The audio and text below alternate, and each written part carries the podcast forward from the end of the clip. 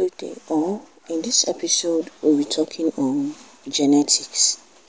And there are common terms that are used in genetics which I will be giving its definition or definition of those terms.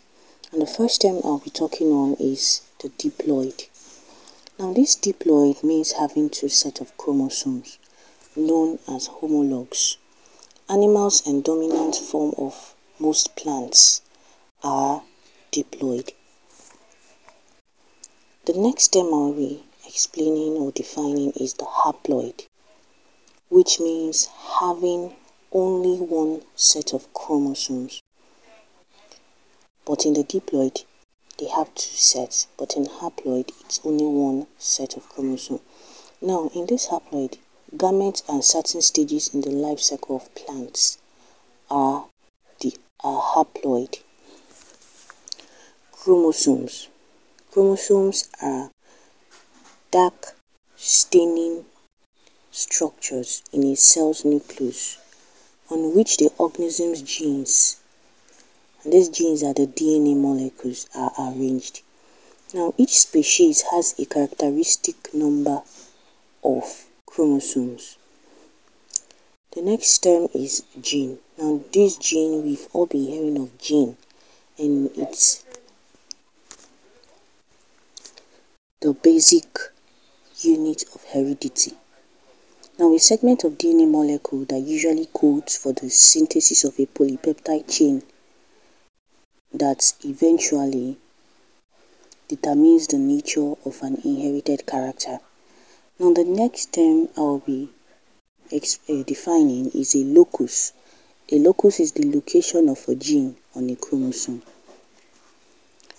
Genotype We've all been hearing of the genotype, genotype, genotype. It is the sum total of genes present in the cells of an organism. And it also refers to the pair of alleles, alleles at a single gene locus. Phenotype is the observable, that is the visible expression of the characters of an organism resulting from the interaction between its genes and its environment. Now, homozygote is a diploid individual whose two copies of a gene are the same. Now, an individual carrying identical alleles on both homologous chromosomes is said to be homozygous for the gene. Now, if the gene determines a single character, then the individual is homozygous for the character. Now, heterozygote is a diploid individual carrying two different alleles of a gene on its two homologous chromosomes is said to be heterozygous for the gene. Now you ask yourself, what is this alleles or allele? We say that it is one of two or more alternative forms of a gene. We have the dominant and we have the recessive. In the dominant allele, an allele that completely dictates the appearance or phenotype of heterozygotes is called a dominant one. It's also said to be dominant over another if a heterozygous individual bearing the allele has the same appearance as an individual who is homozygous for it.